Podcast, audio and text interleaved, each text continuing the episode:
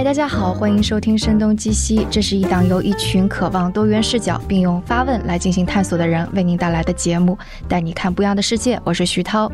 今天和我在一起的是 Steve 石秀雄，大家很多听播客的人估计应该也是挺熟悉他的了，和大家打个招呼吧。Hello，大家好啊，我是 Steve。Steve 说的主播，对对对对是，呃，这期节目播出的时候就应该是东京奥运会快要接近尾声的时候了。那在这几周里边，大家是非常密集的关注了输赢这个事儿，然后其实我就觉得这个输赢这个事儿还挺有意思的，而且它其实。不光光是关系到啊运动员是否拿了金牌银牌，是否有名次，其实跟我们很多普通人的一些心理啊、认知啊，其实都有关系。所以，就我就觉得这次能够跟 Steve 一块儿坐下来聊一聊这个事儿，也是也是挺好的。你有关注奥运吗？呃，有一些关注，没有特别多，就是我关注一部分的项目吧。对，最近刚好也是比较忙，所以说可能没有时间。一直盯着奥运会看，而且你有没有觉得，因为我们家是没有电视的，所以说我没法一天开着电视一直都盯着看，就只能刷微博，看到一会儿刷出来一个视频，哎呦这夺冠那夺冠，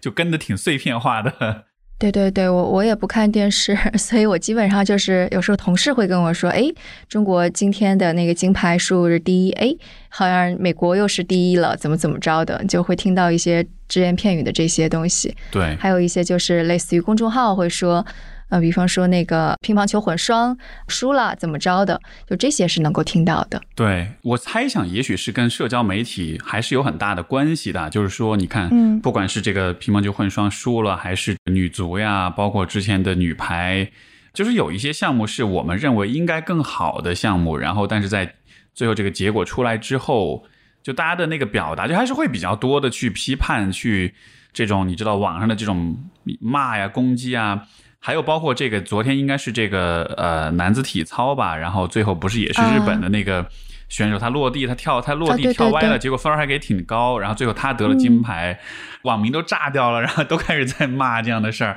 我在看到这些事情的时候，其实心里挺复杂的，因为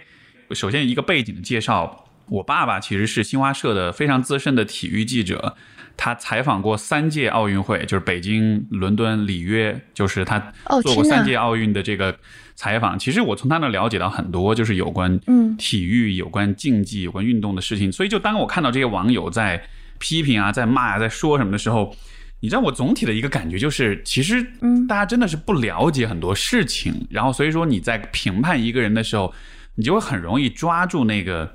最后的一个结果来说事儿，但你看不到这个结果背后的很多其他的事情的存在，所以看到很多网友在那儿评判，就觉得怎么说呢？就，哎，这个无知者无畏吧，我只能这么说。对我，我的第一感觉就是拿银牌，我觉得也挺好，就我会有这种感觉。就当时我还反思了一下自己，就是不是我太用现实话说，就是太佛系、太躺平了，还是太没有。就爱国主义荣誉感了，怎么着的？没有拿到金牌这个事情这么重要吗？我我我自己是不觉得。我觉得，就如果你真的热爱体育的话，那看这个竞技的本身可能是更开心的一件事儿。然后拿到奖牌，其实是运动员个人的一个职业生涯的荣誉。它其实跟我们这些观众或者是普通人关系并不是特别大。所以我就不知道那些情绪为什么会那么的浓烈，就我可能就不太能够理解这种非常负面的、非常浓烈的情绪吧。我在想这个事儿，呃，当然它很多层面哈，就是呃，你像金牌榜啊这种什么的，它可能涉及到比如说国家与国家间的竞争，涉及到这种呃国家跟民族荣誉啊这样一些问题。但是从我比较熟悉的角度吧，就是可能偏心理学一点的角度。竞技的运动的这种精神和这个金牌之间是一个非常微妙的关系，因为虽然我们可以说啊结果不重要，但是我觉得从人的很本能的反应来说，拿金牌就还是蛮重要的，就是你得到那个最至高无上的那个那个荣誉，你站在世界之巅的时候，就那种感觉还是会引起人们很多的情绪的反应的。就他和拿了银牌、拿了铜牌那个感受还是不一样的。我确实承认，第一名的这个位置是对人是有非常强的一种吸引力的。因为如果这个位置不重要的话，那即使我们讲奥运精神、讲精益求精、艰苦的锻炼、呃，这个辛苦的训练啊什么的，就好像是它其实反过来也会有点影响整个这件事情的动力，对吧？如果所有人的训练目标就不是拿金牌，而是我进入到世界前五就好了，这样的话，也许那个动力是打点折扣。但是反过来说，如果对于金牌的执念又特别强的话，呃，其实，在心理上来说，这个其实是会带来很强的表现焦虑的。这个在运动心理学里面其实是有这样一个概念，所谓表现焦虑，就是你在表现的过程中，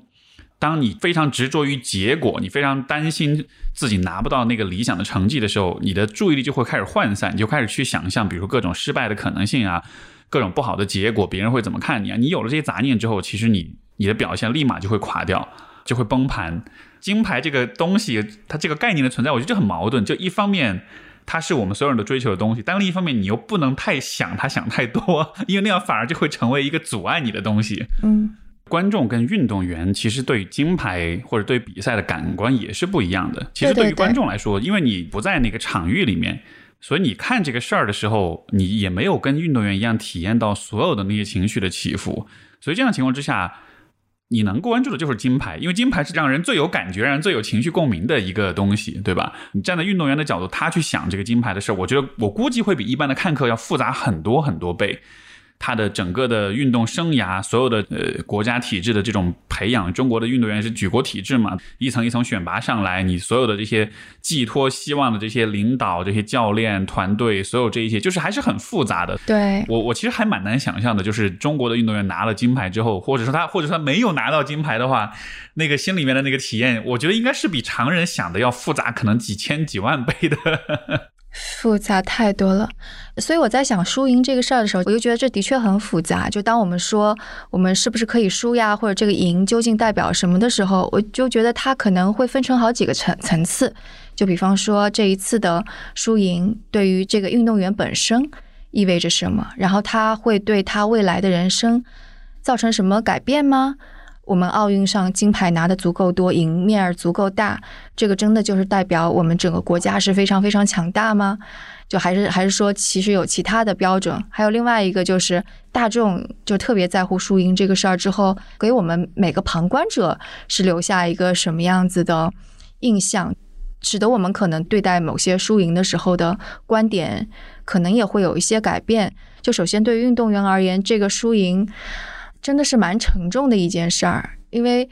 今天早晨的时候，就 Steve，我不是也 share 了一篇文章给你嘛，就是每日人物的那篇，他是从二零零八年当时北京奥运会的时候选出了一些获得金牌的啊运动员或者是运动员的团体，就比方说体操男子团体的金牌得主，然后再去看十年之后他们到底怎么样了，看下来的感觉就是幸福者寥寥。搭上了他们一辈子的更多，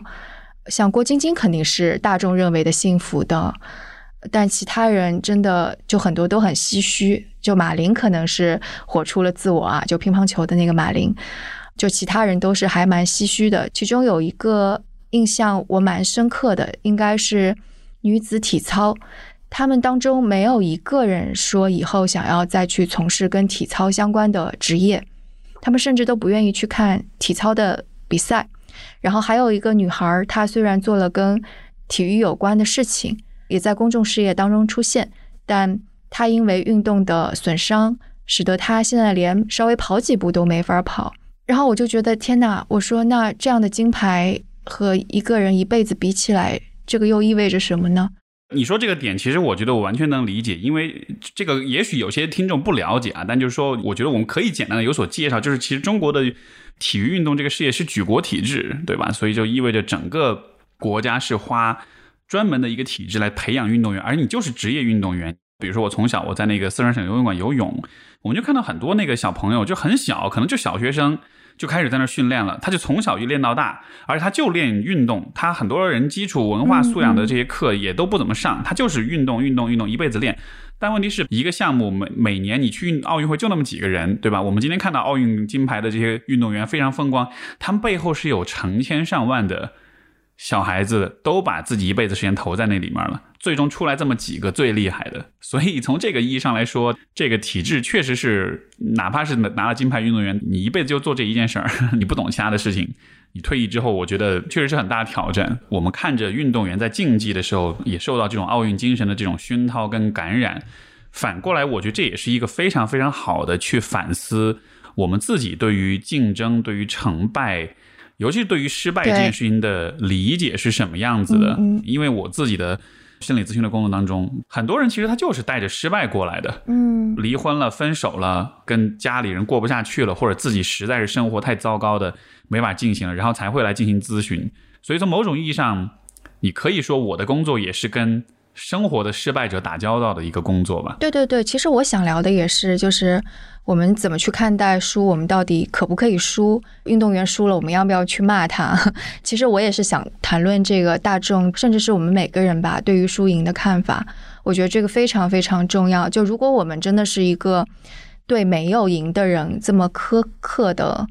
这样的一个群体的话。这种的心态其实挺不好的，无论对国家或者对你的家庭、对你自己的成长都不好。这个我就先抛出一个，也许会引起一点争议啊，也许会 被人骂的一个观点，但就是我们假设，比如说看待输赢、看待成败是有所谓的成败观的，就是如果有成败观念这样一个概念的话，我觉得成败观是可以分成大人和小孩子的理解方式的。而我觉得会因为失败去批判一个人、去骂一个人，其实这就是非常小孩子的这种成败观。比如说，我们在小的时候，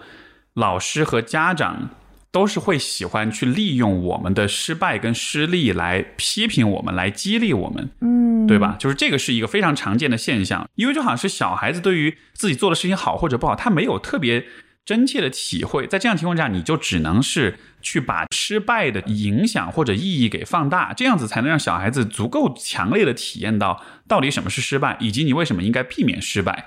但是。这个是对于小孩子是这样子的。首先，成年人的世界是比小孩子世界复杂无数倍的。在这样的情况之下，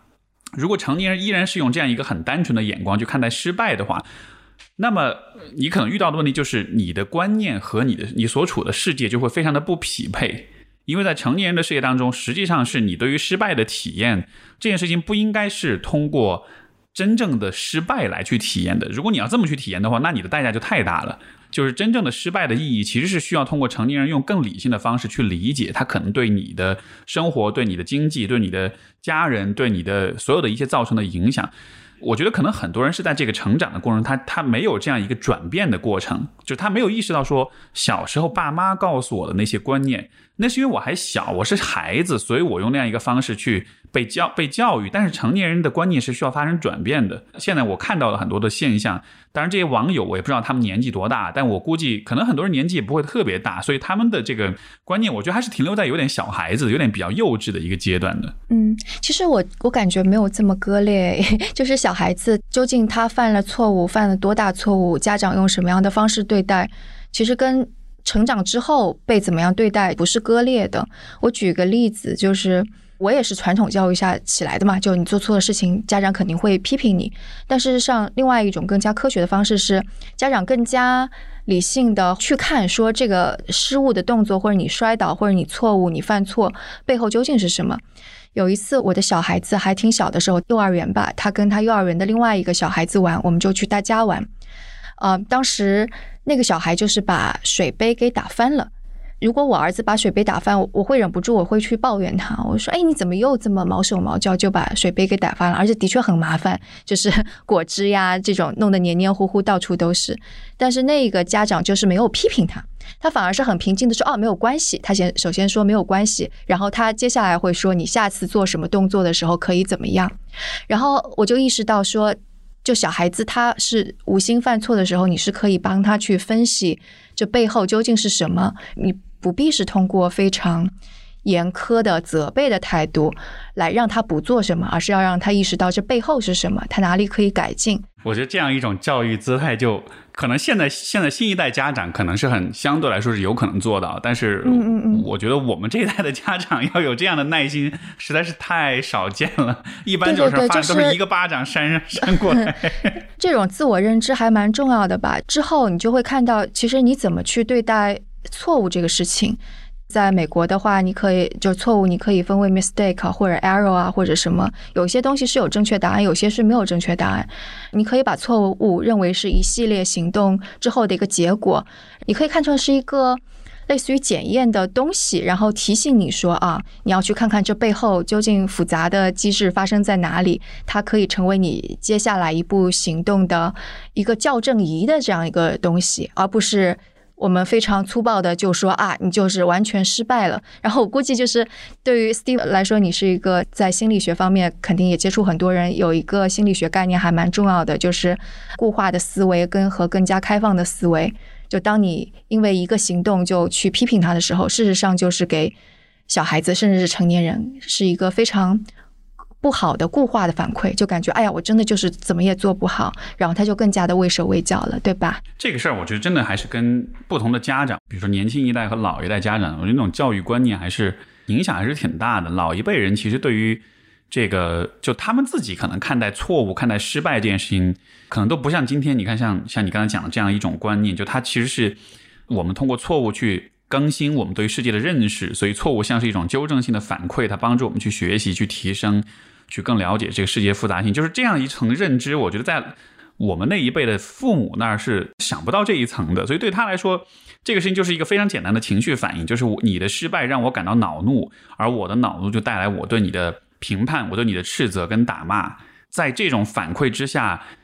我们这一代人成长的过程中，可能犯错误这件事情或者失败这件事情。它逐渐就失去了那个纠正性的作用了，它更多的就成为了一种情绪冲击或者情绪威胁的一种来源啊，对，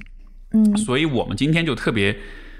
怕失败，包括我们也特别讨厌别人的失败，因为我因为我们对于失败这件事情的感知已经被我们曾经接受的教育给扭曲了，所以今天看到失败这件事情的时候，怎么说呢？我觉得也也多少能够理解人们会很不喜欢失败这个事儿。因为就好像是那，也许是会勾起他们自己的很多失败的回忆，或者是他曾经所有的一些观念。对。但是就像你所说，其实如果你有教育小孩子的过程，或者比如说今天你有去学习某一些东西、某一些事物的一个比较科学的学习过程，你就会发现，其实失败是非常非常重要的。对。呃，一种帮你学习跟提升的一个过程，因为只有你失败了，你才知道你现在的。知道的所有的事情当中，哪些是不够好，哪些是有问题、是有漏洞的？对对对，我觉得整个小孩子长大，就甚至是我们成年人之后去做新的工作呀，接触一个新的领域啊，甚至你去创业，其实就是一个不断的会遇到问题，可能小的地方失败一下，或大或小的失败吧。我觉得失败除了刚刚所说的，它可能是一个校正的一个反馈之外。它其实也是我们成长不可避免的一个东西，因为你怎么可能一帆风顺？而且我自己是觉得，你但凡是心智越来越成熟，因为就比方说人的成长可能分成几个部分，一个是类似于技能的知识的积累，这个你是可以通过不断的记忆啊、学习啊，你不失败，你也是可以学到的，对吧？然后另外一种就是你的心智的成熟，我觉得心智的成熟，你一帆风顺，你从来都没有遇到失败，你是没有。没有办法在心智上成熟的，你必须要经过特别特别痛苦的失败，然后你才能够突破自己，然后才会知道啊，我下一次面对这样的情况的时候，我举重若轻，我就觉得啊，这个也没有什么吓人的，我就可以接着走下去了。嗯，所以就失败反而是挺重要的人成长的一个环节。这个我可以提供一个反例啊，就是以前我小时候，我我小时候我爸对我的教育特别粗暴，他就是。小学还是初中的时候，就是每天做数学作业不能错，错一道题就要就要拿那个拿鞭子抽屁股，要抽五下还是十下来着？我忘了。天哪！反正这是定了量的，有一个标准，有个惩罚标准的。一开始我就会错错就挨打，挨打就特别疼。然后到了后来有一天，我爸就说：“哎，这孩子怎么作业现在做的越来越好了，都不错题了。”结果后来有一天，他们就发现说，原来真相是那个数学作业每天做完之后批改，老师批改之后会把那页撕下来重新写一遍，然后自己再批改一遍，然后这样子看上去就全是对的，就是 就是他的惩罚方式反而就让我学会了作弊，反而让我学会了就是用这种方式逃避惩罚，就就是全就是就是。逼的小孩子把自己的智慧全部用在 躲避惩罚上面去了。哦，是啊，对啊，就就包括有一些运动员会用兴奋剂，有些兴奋剂其实对运动员身体损伤挺大的，就为了赢而牺牲自己的身体，这这个其实就是你刚刚说的那个例子的一个放大版本。没错，就我就忍不住要夸我爸了。我爸就是一个挺乐观，然后遇到什么挫折都会非常乐观的人。我到现在还记得，我小学五六年级的时候吧，我爸应该是在他的职业生涯上肯定是遇到一个很大的坎儿的。我就记得，我都不记得环境是怎样，但是我就记得他在念一首诗，那首诗就是一个月亮落下了。还有星星，一个星星落下了，还有还有什么我就不记得了。然后我妈就转过头来跟我说：“说你看你爸就是这么乐观的一个人，就反正对我影响还蛮大的。就我现在就觉得我可能没有太害怕失败这个事儿。看上去轻描淡写，他其实背后他其实是有他的那种很强的人格力量在那儿哈。就是不论发生什么事情，他自己在心态上，他都其实都是会支撑起这一切，他不会因因为这一些而就崩掉的感觉。”他肯定也有有点崩的时候，我觉得哈，但是他整体上给我传递的信息，我觉得是蛮好的。对我估计他也有自己一个人无法忍受或者很苦闷的时候，但他传递给我的信息是好的。这个其实就会让我想到，刚才我们不是在说嘛，就是我们对于失败的理解是有比较幼稚跟比较成熟理解。我觉得这当中有一个很重要的点，就是小孩子对于一切事情的理解其实都是很简单的。比如说，爸爸事业。遇到挫折，然后呢，在你面前风轻云淡的念了一首诗。作为小孩子，可能就会很单纯的看到，哎，爸爸好像很坚强，很有力量。但就像你所说，其实他自己可能经历过很多事情，可能有很复杂的困扰、跟挣扎、跟痛苦，包括他自己的重建。这一切事情是很复杂的。但是如果比如说，在那个时候，或者在后来的时间里面，你爸如果从来没有跟你讲过他是怎么从这个失败当中慢慢的调整，慢慢的找到方向再走出来的，那么可能对于你来说，你就只会很单纯的看到失败了就强撑着就硬刚，就你对他的理解那个解析度就会很低啊，你会把它看成是一个很单纯的事情，嗯，对吧？但是我觉得失败了之后，最好的、最合理的反应应该是借着失败的这个机会去看到，嗯嗯嗯，就是世界的复杂性。就这个事儿，它为什么失败？它背后的原因其实非常的复杂，而这种复杂性，我们是只有在我们失败了以后，我们才会有兴趣、有动力去看。平时当一切都正常运转的时候，你其实是不太有兴趣去了解这种事情的。就像比如说你开车，你平时车如果正常行驶的话，不会有几个人会把那个 汽车引擎盖打开去研究里面的构造，对吧？但一旦你车坏了之后，哪怕你不懂修车，你都想要把引擎盖掀开看看是不是哪儿坏了。所以就好像是这种，就是借着失败去深入到世界的复杂性里面。我觉得这个其实才是相对来说比较健康的一种面对失败的方式。像比如说，我听过我的来访者讲的故事，我觉得有跟你的这个很类似，就是家里人遇到了这种重大的这种财务上的或者是事业上的。这种落差跟挫败之后，我印象中很深刻。就有一个父亲，他其实做的事情，他就是因为孩子其实还很小，但他就真的很明智，就是跟孩子坐下来好好聊。我跟你讲一讲发生了什么，我跟你讲讲看为什么会发生这些事情。现在我们家欠了多少债，然后是怎么样一个状况，就好像是他给了孩子一个机会去了解他现在害怕的，他现在感到有威胁的那个失败，他到底是什么。而反过来一种很负面的做法就是。大发雷霆、发脾气，告诉孩子：现在我们家欠很多债，或者是以后我们就这也不能买，那也不能买了，你就不要再找家里人要钱了什么的。但是并不告诉他这一切是怎么回事儿。这样的情况下，在小孩子的视角就会创造出一个他不理解，但他但他情绪上感觉到非常恐惧、非常害怕的这么一个东西。所以我觉得今天很多人对于失败的感受，这当中就带有这样一个一个角度，就是我们在情感上，我们能够感知到它的恐怖、它的可怕。但是我们在认识上，我们它是像是一团迷雾一样，我们并不了解是怎么回事儿。结果就是它会成为一个非常情感上非常冲击，但是让我们非常难以掌控、难以理解的一个东西。对，其实就失败，它还是一个很空洞的东西，它背后就肯定有问题嘛。只有当我们正视了失败之后，我们才能够去看哦，问题是什么，然后我们才能够去分解它。就分解可能问有一堆的问题，或者只有一个问题。一旦它是个问题。就好办啦，因为只要它是个问题，我们一定是可以去想各种各样的解决办法的。然后一个一个去解决，我觉得就没有那么的吓人了。我就是也是看那个就人物的这篇文章当中，他是说到二零零八年的男子团体体操夺冠了之后，当然男子女子都夺冠了。然后中国的体操是有个下坡路的，引用的中国这边的说法就是一个非常模糊的说法，但是引用到应该是奥组委的一个人的说法，他其实就拆解的分非常的细。比方说，他说到了中国还是一个机械化的。训练的方式，而没有去考虑到美感。然后第二个是中国的运动员没有去对外去交流，使得他没有给就是这些裁判员有一些印象分。然后第三个就是做了一个比较，就比方说日本的编排就更加有艺术性啊之类的。然后那是短短的几句话，我就发现哦，原来那个人其实已经把中国的一些问题给分解了，那就很容易解决啊，那就多多交流呗，再多加点那个美感进去不就行了吗？就在我。这样的一个非常外行人看来，它就不是一个很谜一样的东西。这个确实是这方面信息，可能公众就他不太能了解得到吧。所以说，他对于失败的理解可能就会不一样。像你所说这些，我觉得很重要。就呃，像我爸爸，他现在退休之后，他会去跟运动系的学生、体育系的学生去教，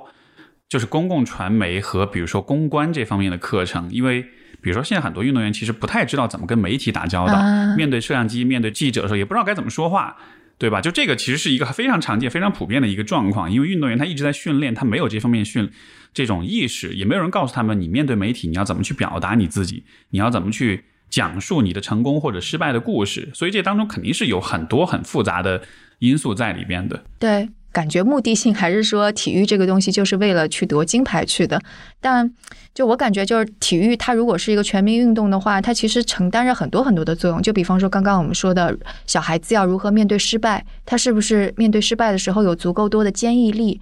还有他是不是能够进行团队合作，我觉得这都是体育能够发挥很好的作用。因为我记得我家小孩子在更小一点的时候其实是打冰球的，然后他们的教练。还蛮厉害的，是一个歪打正着，相当于是本来是这个冰球队小孩的爸爸，但他恰好是美国的圣何塞大鲨鱼队的前球员，所以他就过来给我们就支援，对对对，就来做教练了。他就从来都不鸡娃，有其他我们打比赛的队伍是非常鸡娃的，就一定是要得到奖牌的那种，但他就从来不做这样的要求。但他重视什么？他就重视啊团队之间的配合。他并不会去鼓励那些一枝独秀、一定要抢到球的那些小孩，因为有小孩哥哥们都打冰球，所以他的基础就是比其他小孩好，他就是发挥的比别的小孩好，那个小孩就会洋洋自得，甚至就抱怨其他小孩打不好。但这个爸爸就会去鼓励那个小孩说：“你每次打完了之后，不管其他队员打的怎么样，你都要跟他去击个掌呀，鼓励一下别人啊。”然后这种 leadership 就被带起来了。然后还有就是输了之后大家怎么对待？就小孩子就肯定会抱怨嘛，说对方不公平啊，对方耍赖啊什么的。但这个爸爸就会去分析说，输了之后我们要去分析这是怎么回事儿，我们不要去抱怨自己的队友，也不要去抱怨对方。然后甚至他还请来了一个专门给父母。母亲做工作坊的这样的一个机构，相当于是 NGO 吧。然后我们就跟家长们坐在一起，你能够想象的美国非常传统的，所有人围坐一个圈，然后说：“你认为体育当中最重要的是什么？请你排个序啊！”引导家长意识到，当你让小孩参加一项体育运动的时候，听完那个之后，我就非常的感慨。就人在这个世界上一辈子可以接触到的事情太多太多了，很多输赢都是。短暂的一瞬间的事儿，甚至是奥运金牌这样的事儿。你说这个例子会让我深深的感叹，或者说意识到，就是我们今天很多家长的这种鸡娃这个现象的背后，其实真的就是现在的家长这一辈儿他们所接受的教育，我觉得实在是太弱了，以至于他们就根本不了解这个世界运行的规律到底是什么样子的。嗯，就是如果他们这么的希望小孩子去参加比赛，都是要去拿奖牌的话。这个真的只能是说明他们对于比如说运动、对于团体运动这样的事情的理解实在是太肤浅了。因为本来团体运动它最重要的一个元素，我觉得我很认同，就是你的这个小孩他那个教练所做的事情，就是最终是团队、是团结，是大家能够在一起工作。因为这样子的团队精神的培养，这在长远来说才能让一个队伍更加的强。如果一个队伍当中有一两个人很强，其他人都很糟糕的话，最终它还是一个团体的运动，你不可能靠一两个人去打败所有的人，你还是需要别人的帮助。看上去好像那个爸爸，就好像他的姿态，在我们在可能很多鸡娃父母的角度看，是觉得是有点不思进取。但是问题是，别人真正抓住了事情的本质。你参加这种团体运动，你其实应该做的就是这一件事情，而不是。说怎么去考虑要在比赛当中去夺冠？因为本来一个比赛它不是说你这一生就这一场比赛，一个比赛可能是一个联赛，可能是有很多场比赛。所以说，作为教练的角度，我考虑的就是不是我要怎么拿下这一场，而是我在这整一个赛季当中，我怎么能够越来越好，以至于以后的胜率越来越大，以至于虽然我这一个赛季我可能赢的比赛不多，但是我下个赛季我会赢更多。而这种提升。一定不是个人的提升，一定是整个团队的这种整体的提升。可能真的是很多父母他不理解这一点，他只会看到那个最直接的、最现实、最真金白银的那个胜负，那就是拿不拿奖牌、拿不拿名次的问题。嗯，当我看到这样现象，我其实会觉得很，又是遗憾又是愤慨，因为这确实，这个确实是无知的表现，就是你不理解这个世界是怎样运行的，你也不理解体育到底是什么，你也不理解怎么样让一个人在一定上。要做的越来越好，需要的是什么，对吧？你需要的是不断的、反复的去优化你自己，去提升你的意识，在训练跟对抗的结果当中，去识别你的错误在哪里，你的弱点、你的漏洞在哪里，然后你一点一点再去提升。就这个是合乎自然的这种规律。但是你看，今天很多的家长对于孩子来说，他在教育孩子，他做的事情是完全跟这些都是相反的。他要求就是结果，结果，结果。对，而且我觉得在这个过程当中，还有一个体验，对于每个人而言都非常非常重要，就是你失败之后，你好好努力，然后你心态端平，你还是可以赢的。小孩也好，大人也好，有过这样的一个经历，你下一次面对失败的时候，就是心态能够放平很多。像那个爸爸带的这个冰球队，的确最开始的时候就是打的不行呀，就老输老输。但是有这么一次，一个春天的赛季。居然就打入决赛了，他们自己都很惊讶，说啊，我们居然打入决赛了，打进决赛四个队嘛，然后结果最后他们居然还拿了冠军，哇，小孩子就开心死了，就是就有过这样的一个经历之后，他们就会觉得，哎呀，输了之后我们只要好好的去分析战术，然后再再努力，就我们是有可能得到冠军的，就前面输了不要紧。但反而就是一开始就觉得只能够赢不能够输，那心态就很容易崩。也是我今天看那篇文章的时候，我特别心疼乒乓球队的一个运动员，他叫郭跃，他应该就是被教练就批评了，批评说他没文化呀，就是眼界低呀之类的，他就一直就提不起劲儿来了，他就很害怕去打球，就心态就崩了，然后后来就。结束了自己的职业生涯，我猜想他可能后来又从这个阴影当中走出来了，因为他又去读了金融，后来就在一个金融行业从业了。他如果一旦有从这个阴影当中走出来了，就他整个人就慢慢的就会往上走的一种状态吧。你看，我们今天这些奥运冠军们，他们真的是人中龙凤，因为他们不光是技术上的人中龙凤，他们真的也是心理上。嗯，你把一百个小孩子从小让他。告别父母，进入专业队训练，一年三百六十天不停的练，这样子，最终其实真正能够扛下来，真的就是那些他在心理上也是天生还是有点，对对对，还是有点这个强大，有点坚毅的，因为稍微心理素质差一点或者思想水平差一点，真的就像你说的，就是就不行就退了，然后就而且这样的人其实是大多数，嗯，只有很少数人最终才能站在那个世界之巅的那个样子。你说的这个就是通过这种运动当中去提升自己，我也可以跟你分享，因为我自己是一直在练一个比较小众的运动项目，叫巴西柔术。啊啊啊！对你跟我说过，嗯嗯。然后呢，它其实算是一个地面缠斗的技术吧，它又有点像柔道，又有点像摔跤，但它又有很多独特的地方。我练这个运也是练了可能有三四年、四五年，然后我对这个运动就非常非常的痴迷。其中一个很重要的原因，其实就是我觉得它完全重新定义了我对于失败的理解。嗯。就是如果说在这个之前的话，我还把胜败看作是就是胜是荣耀的，败是是一种气馁的，是一种羞耻的的话，在练了这个运动之后，我就彻底的不再对胜败有任何的价值判断了。嗯嗯，因为在这个这个整个运动，你可以理解为这个运动它其实是像是用身体来下棋，就是。在不同的位置有不同的招数，每一个招数都有反制的招数，每一个反制的招数我反过来又有进一步去反制的招数，就像是下棋一样的，有很多套路，有很多不同的打法，然后一边在缠斗的过程，你一边其实就要动脑去思考你下一步的策略啊，这样它其实是个又动脑，但是又又非常呃这个强调身体的这样一个很有趣的一个运动。当我刚刚开始练这个项目的时候，因为自己的技术还很差，就好比是你下棋，你还不知道什么招，你就只能乱下，对吧？嗯。然后这个在这个乱下的过程中，你就会不断的被打败。但是如果你因为不断的被打败而就放弃的话，那你就没得玩了。因为这个运动确实它上手有点难，就是你一开始你真的是被吊打。我第一次去训练，教练给我安排了一个。对练的伙伴是一个可能一米六几的一个女生，而且是一个妈妈，四十岁左右的一个姐姐。因为我有一米一米八三左右吧，然后我还平时也练其他的项目，就是力量啊什么，我觉得还是可以的。我看着她，我说真的吗？我跟教练说真的吗？你你你确定吗？虽然我没有技术，但是我们是不是差太远了？结果后来我被人吊打，吊打完了之后才知道说，这个当中其实就是别人在做的事情，无非就是在看你犯哪些错误。有哪些你不知道、你不应该做的事情？他抓住那些机会，然后就把你打掉了。所以这个运动在开始的可能一两年甚至两三年的时间里面，我一直在做的一件事，就是一件事情，就是我去发现、去学习。哪些事情是 stupid shit，是你不应该做的，是你应该去避免的。然后慢慢你会发现，只要你通过失败，你发现了自己哪些动作是不应该做的，一做了立马就会被干掉的。你只要能做到这一步，你就已经比很多人厉害了。因为你在对练的过程中，你就可以确保你几乎不犯错，你几乎不会暴露任何的弱点。虽然你不一定能够就是降服对方，但至少你自己不犯错，你就不会被降服，你就不会被干掉。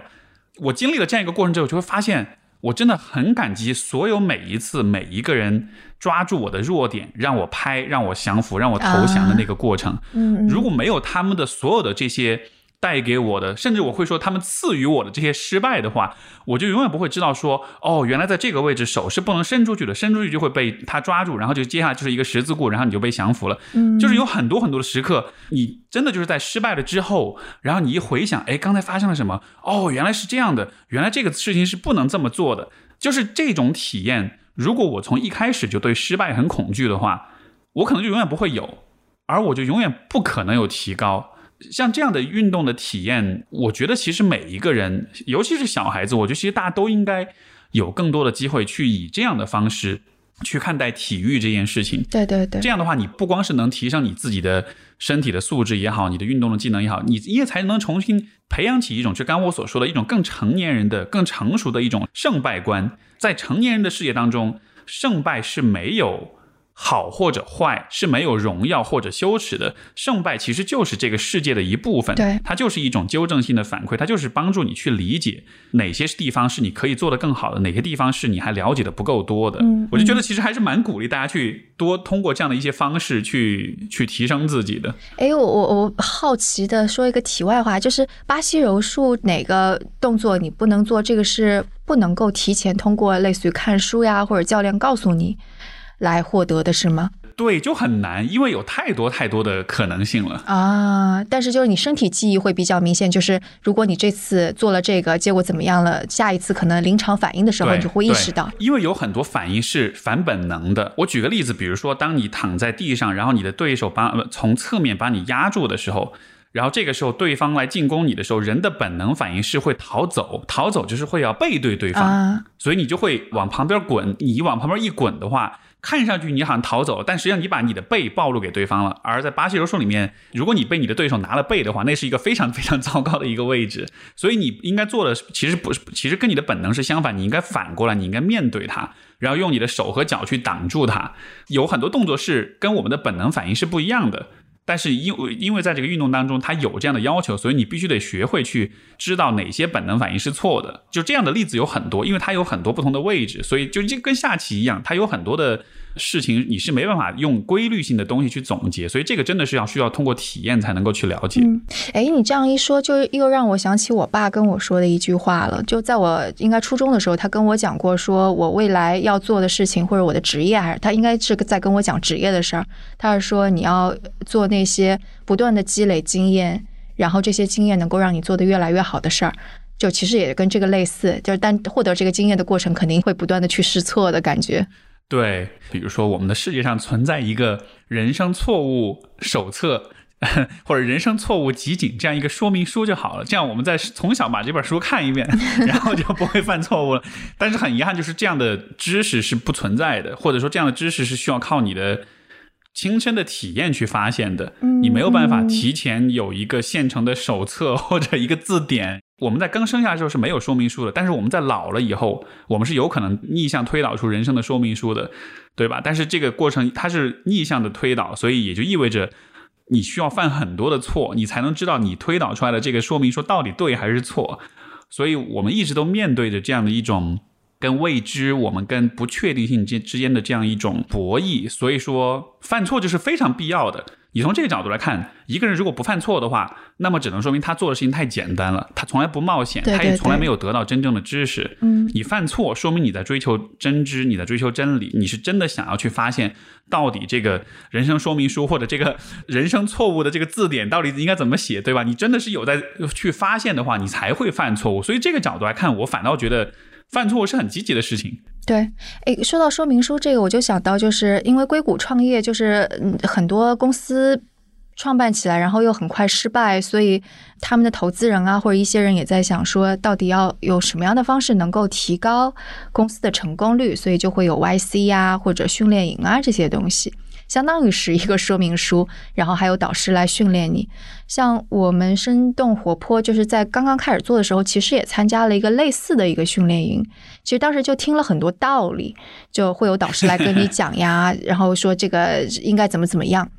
后来我就发现，就是很多道理你听了，你是你是觉得哦，我知道了。但是等到你具体做的时候，你要踩一个坑，然后你反过来想说，啊，原来我在当时的那个时候我就应该是这么做。其实就有点像我们说那个听了那么多道理却还过不好这一生，就有点类似的。但真的就是你是不是自己去做了？你是否遇到了类似的情景？然后你是什么样的反应？然后你做错了、做对了、做到一些什么样的程度，都对你理解这个事情会造成非常不一样的影响。道理都懂，就是做不到。为什么做不到呢？因为你缺少了那个失败之后的那种情感上的那种冲击，让你深深的烙印在心中的那个感觉。就但是的确，这个事情就是没有那么容易，就是因为我自己也犯过这样子的错误。就比方说像那个，我们现在一整个团队在做音频嘛，就有的时候我就觉得，哎呀，这个事情我一看我就知道了，你就应该这么做呀。就是我就会直接跟给他们建议，然后后来。也是我们的后期迪卡 迪卡普里辛，他就跟我说：“他说，就是你得允许我们的一些小伙伴去试错，因为试错了之后，他们才知道这背后是什么。我如果直接把答案告诉他们，他们其实是知其然而不知其所以然的。所以我就想啊，好吧，这点我意识到了。然后从那之后，我就在想一个事情，就比方说犯错，就犯错，它也可以是一门艺术。”就比方说，你别一直不犯错，结果犯了一个无法挽回的大错，然后你人生都毁了，那肯定不行。就我就觉得，犯错它其实也是可以去规划的。就比方说，小的时候你让小孩子自己去，就比方体育是一个很好的在安全边界内的犯错或者受到挫折的一个东西。打冰球一定会有冲击，一定会摔倒，一定会输。那这个是一种犯错或者挫折。然后或者是我们在做。一档节目还没有上新之前，我们做 demo，demo 做的特别烂，那这也是一种犯错，但是我们可以积累经验，所以我就觉得所有的这一切，就当我们正视了，我们认识到啊，我们可以犯错，然后我们才能说，哎，我们可以用什么样的方式去犯错，我们要用什么样的心态，然后这一切就就可以更加更加聪明的去想这个事儿了，感觉。哎，我觉得你说这点非常好，就是说。怎么样聪明的犯错？而你看，你刚才讲的几个例子，它我觉得它都有一个共性，就是你是在一个安全的范围之内的，然后你犯的错的那个损失是不会造成你 人这个身体的伤害的，或者是严重的这种后果的，对吧？就有点像是你是在一个实验的过程中一样。而我觉得恰恰是，首先就能有这样的机会非常非常的重要。就是我我我会觉得我们学习任何事情其实都需要有这样一个氛围。而从这个角度来说，你有没有觉得其实运动或者体育就是非常完美的这样一个学习的机会？因为在体育项目当中，你所有的失败都不会致命，它甚至不会大多数情况下它也不会让你有受严重的伤害。你的失败，它顶多是让你感到心理上自尊心上有点受损。但实际上，总体来说，运动是一个相对还是蛮安全的事情的，对吧？对对对比如说，呃，田径上有这个射标枪，对吧？古时候人们为什么有投标枪的这样一个项目呢？因为如果你是临到狮子向你冲过来，你再去投 练投标枪的话，你这一标要是没中，你就挂了，对吧？所以说我们才发明出了这样一个运动项目。我在没有面对真正威胁的时候，我就试着去做这件事情，然后我去犯错，然后我看我哪里需要调整。然后，当我真正遇到危险的时候，我就有足够的信心去战胜这种危险。我甚至会觉得，也许体育运动这件事情本身它的产生，可能就是有这样的很重要的这样的一个意义的。它就是让人类在相对安全的情况之下，去练习、去尝试、去试错，然后去让你自己做得更好。对，回到我们最开始我说那个拿不拿金牌，可能有什么个人层面啊，大众怎么看啊，还有国家层面，这个可能稍微就会涉及到这一点。就比方说拿到金牌多，是不是我们国家的 这个战略？它其实就实现了。我觉得还有一个考虑的维度，就应该说，就体育作为一个培养整个国人的身体和心理素质的这个目标，它有没有通过体育来实现？就如果我们的小孩子他参加体育是为了考上一个好大学，然后之后他们就再也不碰这个体育项目了，或者是反而是患得患失了，那我觉得他他的目标肯定没有达到呀。让大家觉得金牌是一种荣耀，这个依然还是很重要的。但是我只是觉得不能只讲这一点。对，是其实有不少的这个视频都是在讲很多运动员他的训练的过程，或者他之前一些心路历程呀、什么的。我觉得这些才是真正激励到人的地方。是是，就是就是让你看到说，整个这个游戏不是只有金牌这一件事情，金牌固然重要，但是它背后是怎么样一步一步的去实现突破，去战胜自我，去挑战自己，去犯错，去走出低谷，对吧？你看这一次，我记得是好几个运动员都是这样，像有一个跆拳道的一个选手，一个女选手，她好像是。之前两届运奥运会，然后后来就生了小孩儿，然后又复出，然后现在好像是三十六岁，是老将了。啊，然后我当时看那故事，我觉得哇，好厉害啊！就是就是三十六岁复出之后，然后排名很后面，好像一千多位排名，一点一点打上来，打到最后居然打进奥运会，我觉得太了不起了！这种故事，对对对，还有那个我们分享的那篇是赤道几内亚的那个运动员，之前参加奥运会，知道自己要参加奥运会之前。连游泳都不会游，然后跟着酒店的那个，因为在在非洲国家没有水嘛，所以他又很穷，根本就不可能去学游泳，更加没有正规的就设备啊哦，他。当时那个故事应该是说，他们酒店有一般都是二十五米池，他没有见过五十米池，所以他体力只够游一百米，结果那参加项目是两百米，呃游到最后就不行了。对对对，然后他就没有放弃，就是他奥运会回去之后，他也还在坚持练习游泳啊，甚至他还去做教练啊之类的，我就觉得超励志，就看到这种的，对就觉得非常的暖心，就肯定是要比成绩非常非常优秀，但是一个打击来了就垮了的那种更加容易激励到人。没错啊，所以你会不会觉得，其实这也是胜败这件事情它很微妙的地方？就是一方面我们需要通过胜败来为自己建立目标跟标准，但另一方面，如果你只看胜败的话，这个游戏本身就会失去它的吸引力，或者说它给你带来的意义就会变得很单薄，你就会因为太执念于胜败而对这个游戏本身产生厌恶感。就像你所说的，运动员以后再也不想从事体育运动。像我知道的，比如说那个很多游泳运动员，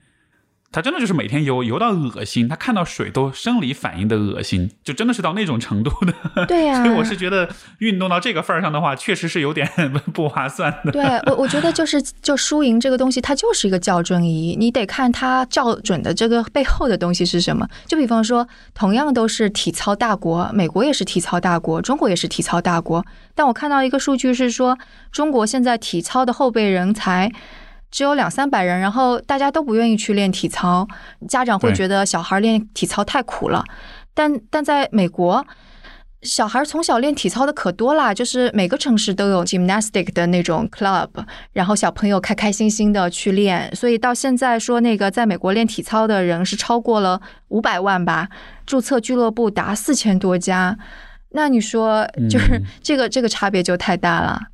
哎，但就是说到这个金牌，说到这个胜败哈，这个我刚才又想到一个点，就是为什么我们会需要去创造，比如金牌这样一个概念？我觉得金牌这个东西，它其实是一个非常有象征意义的东西。因为我们刚才不是说嘛，就是如果说人类发明了运动，是为了模拟在一个安全的环境下模拟那些攸关生死的那些情况，比如说你要拿标枪去射狮子的话，那么。也许这些运动本身也就需要去树立一个什么是好或者什么是对的这样一个标准。比如说射箭，我们就需要有一个靶心，嗯对吧？呃，标枪我们就需要有一个距离的一个标尺，就是你设定了这样一个目标，你才知道怎么样才算是做得更好。因为如果做一件事情没有标准的话，嗯嗯嗯比如说你看奥运会的这个口号是更更高、更快、更强，对吧？当然今年加上一个在一起是吧？就是起是嗯但是为什么是更高、更快、更强？这个更高、更快、更强，这个其实就是在设定目标，嗯它就是在告诉你，当你在做一个运动的时候，你追求的那个理想的方向是什么？你有了方向，你才能够有努力的动力。金牌的存在，我觉得恰恰是在象征意义上创造出这样一个虚拟的或者人造的一个目标，它只是在告诉我们这件事情你做到最理想、最极致的状态了。但是我觉得当，比如说每一个观众在看待奥运会跟金牌这个这个关系的时候，你就会需要明白，你需要追求的可能不是一个具体的金牌，而是这个金牌所象征的一种精神，就是把事情做到极致，极致到你比所有人都极致。当然，这个重点不是在于你跟别人去比，而是在于那种精益求精的那种精神，对对对就是那个嗯是最最可贵的。你带着那种我要做的比所有人都好的精神，你才有可能不断的去追求那种超越跟自我提升。所以，就是当我们看金牌的时候，我理解站在国家层面、站在宣传层面，呃，是会有赋予它一些政治的意义、民族意义，这个我觉得都我我可以理解。但我是觉得，我们每一个普通人在看金牌这件事情的时候，也可以把它联系到自己的生活，嗯就是你生活中的金牌是什么？对于你每一个人来说，怎么样做或者实现什么样的一些目标跟想法，才算是你人你获得了人生的金牌？这个其实是非常非常值得大家思考的。而且每一个人的金牌又是独特又是不一样的。对，我觉得它就是感觉固化了一个评价系统的感觉一样，就相当于是这其实就跟分数啊或者高考状元啊都是一脉相承的。就这个东西你符合了一个外部的评价系统，但可能对于你个人而言，它并不意味着什么。这次奥运会，你知道我啊最喜欢的一个金牌是、是哪一个吗？就是是哪个呃？自行车运动员，他是一个数学家，然后他平时是一个业余拿自行车作为一个运动的人，结果他又得了哦冠军。是是中国队的吗不？是不是，是奥地利的运动员。啊、哦，我好喜欢这个故事呀，他很纯粹。数学的那儿的也能出奥运冠军啊，打破了那种对于 书虫的那种偏见。也不是，我就觉得就是很很纯粹的感觉吧，就是就是当我看这个新闻的时候，我就联想到那个图灵电影里边，不是他当想不出事儿的时候，他又去跑步嘛，所以我就觉得就是他做做这些事情都很纯粹，就我就感觉就很喜欢，就可能对于他而言，这个金牌肯定拿到了很高兴，但是他如果没有拿到，他也没有关系，他肯定也还很很开心。然后他就是喜欢这个运动，他即使不是职业运动员，他也这么去做了，我就很喜欢这个。但是我觉得其实完全可以想象的，嗯就这样子的人，他在训练的过程中，他所采用的方式跟方法，我觉得一定是有非常值得借鉴的方面的。它本质上说就是一个学习方法的问题，对吧？如果你数学学得很好，那么说明你的学习能力很强。你无非就是需要把你的学习能力应用在一个不同的体系上，从数学转移到对于身体的自行车这项运动的训练上面来。嗯嗯，对。所以我是觉得，报道当中有说，有说他就是就是进行了一些计算啊什么的，然后可能就是在什么样的阶段，他需要用什么样的速度，他是有计算的。没错，我我以前经常跟别人说了一个观点，就是成年人的世界有很多事情不是你努力就能有结果的，对吧？因为嗯 很多时候就要看运气，要看人脉，要看这样那样的。但是我们对自己的身体的锻炼跟训练这件事情，我觉得这是一个非常非常可靠的反馈系统。你投入多少时间精力，你就得到怎么样的结果。你经常跑步，你的成绩就会提升，你的身体素质就会提升。就这个是一个非常客观、非常准确、非常精准的这样一个反馈的过程。所以我是觉得，如果你有好的学习能力，这个好的学习能力当然就包括对于失败、对于挫败的接受，以及这种认真谨慎的反思。如果你有好的学习能力，你再把这种能力放在任何一项运动上，加上当然你身体本身一些先天条件还不错的话，我觉得其实，在运动上面能够拿到好成绩，真的是一个还蛮有可能的事情的。可以从今天开始，我们来备战下一届的奥运会吗？各自挑一个喜欢的项目。这个我做一个大胆的推论，就是我觉得以后我们看到的这种奥运冠军，当然现在已经有很多，但是以后我们看到的有很多的奥运冠军，我的猜想是会有越来越多的这种就是世界一流的运动员，你会发现他的那个人生履历其实会越来越丰富，会有越来越多的人，他一方面是奥运冠军，他另一方面可能是有很高的学位，或者他的其他某些领域可能是有一些很出色的一些成就。我觉得这样的事情是完全有可能发生的。我觉得是因为以往，尤其像我们国家的运动员，就是靠死下功夫去练出来的。但是如果你掌握了好的学习方法的话，我觉得你是能够更快的超越那些死下功夫的人的。再说一个花边故事，就是呃，跟那个 Facebook 马克扎克伯格最开始做 Facebook 时候打官司的那一对兄弟，就孪生兄弟，他还参加了那个二零零八年北京奥运会的皮划艇项目呢。对啊，然后又是那个富翁，后来又去炒比特币啊什么的，就这是一个花边了，就是。如果我们偏要说，就是到底这是个国家之间的竞争，因为大家现在都在说嘛，说这个是国家之间的竞争。恰恰你怎么看待成败，以及你用什么样的方式去对待失败，这个真的有可能成为一种实力的竞争。因为你看硅谷，它为什么创新层出不穷，就是它一直在说你要快速的失败，你要小步迭代，你要赶紧去 testing，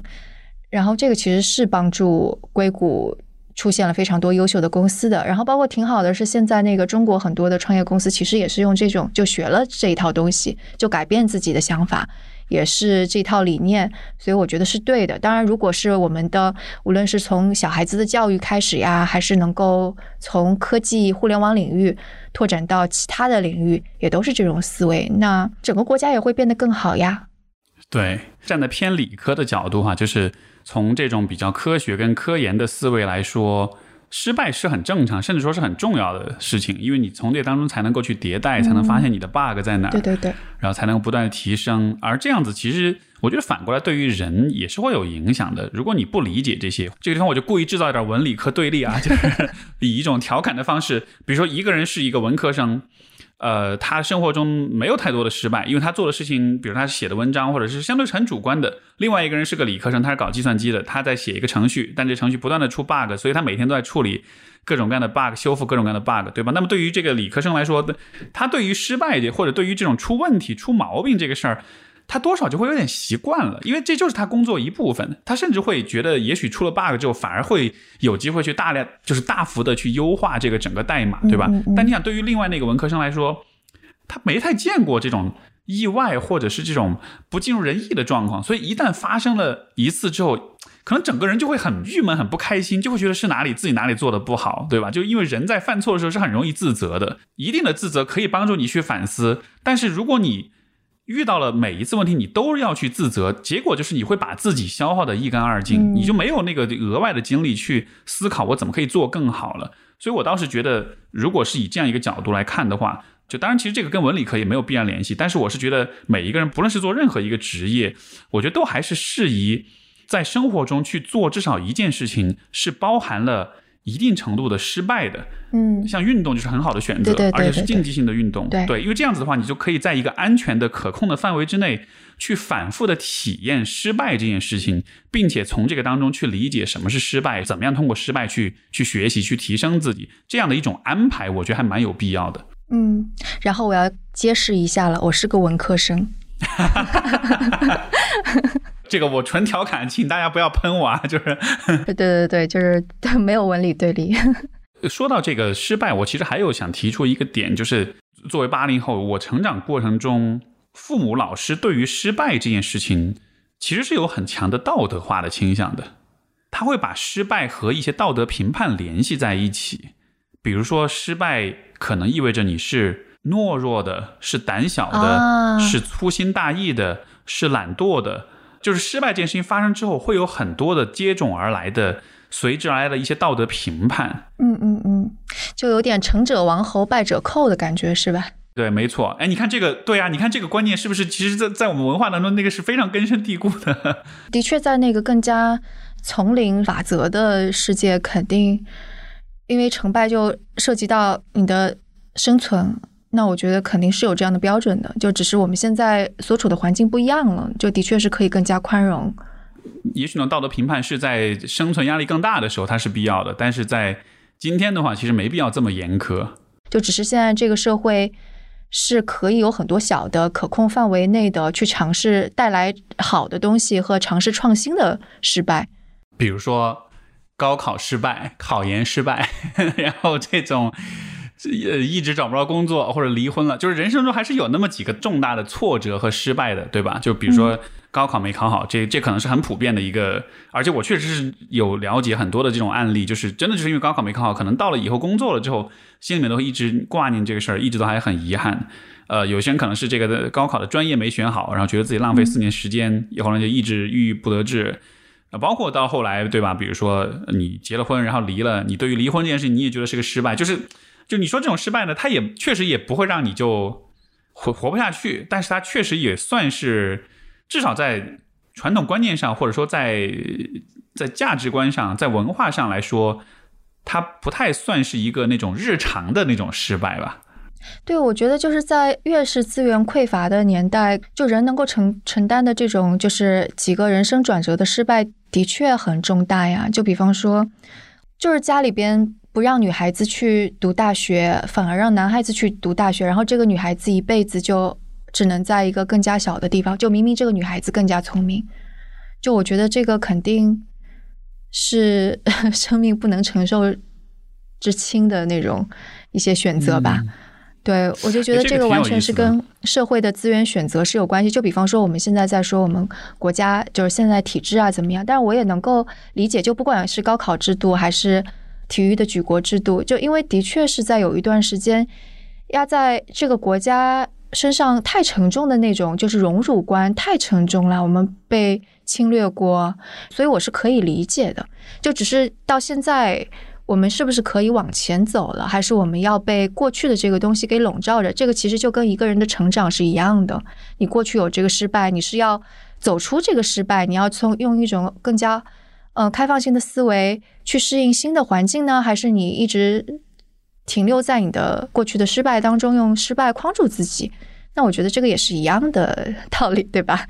哎，我觉得这个是个非常非常有意思的角度。他，我，我，因为我以前没有从这个角度去看待过失败，就好像是其实对于不同的资源、不同的环境下的人，失败的。含义也是不同的。我由此想到两点，一个就是你刚才所说的，就是从一个民族的角度，因为我们曾经是整体作为一个国家，作为一个民族，我们可能是生活在一种很贫乏、很匮乏的状态之下的，所以可能在那个大环境里面，每一个个体也会对失败这件事情是会有很强的反应。但是就好像是这个说的大一点，就好像是今天我们如果要有这种大国风范，包括每个国民要是有这种大国风范的话，可能也就意味着我们需要在看待失败这件事情上。可能是有更平稳的、更平和的心态，因为就好像是说，我当我们的这个整个国家跟社会变得更强大的时候，我们是可以比原来更为包容、更为去愿意去承担一些失败的。我们是有这个底气的，就好像是得是有这么点儿这么一个心气才才行哈。对对对，这个就相当于是那个你说一个农民和王思聪同时都丢了一百块钱，不是一千块钱吧？你说谁更加在乎？谁更加会会破口大骂？王思聪肯定是不会破口大骂的，对吧？这个这个也是我刚才所想说的第二个点，就是我觉得呃，当我们想到有关这种就是不同的社会阶层，包括说到社会社会公正、社会平等性的这个问题的时候，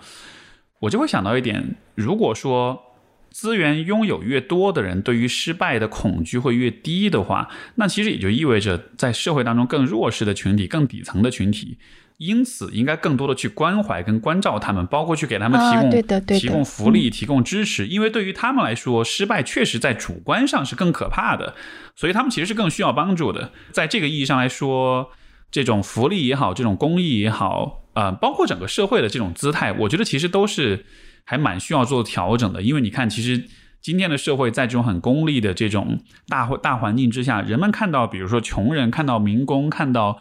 进城打工的人，然后就是心中就是本能，本来就会有那种鄙视在那儿，对吧？在这样一个情况之下，如果他们在比如说呃有一些失败，有一些错误，不管是被骗、被抢、被拖欠薪资，还是说他自己因为各种各样的原因去犯了一些小错误呀，或者是做了一些违法行为什么的，这种情况之下，如果社会再对他们有更进一步的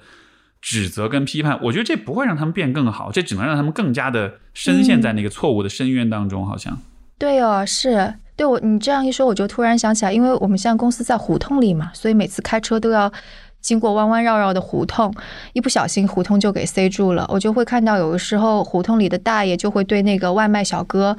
破口大骂，因为他们就把胡同给塞住了，他就过不去了。嗯，但是同时也有可能就是胡同里的其他人啊，可能就会说啊不着急，你慢慢来。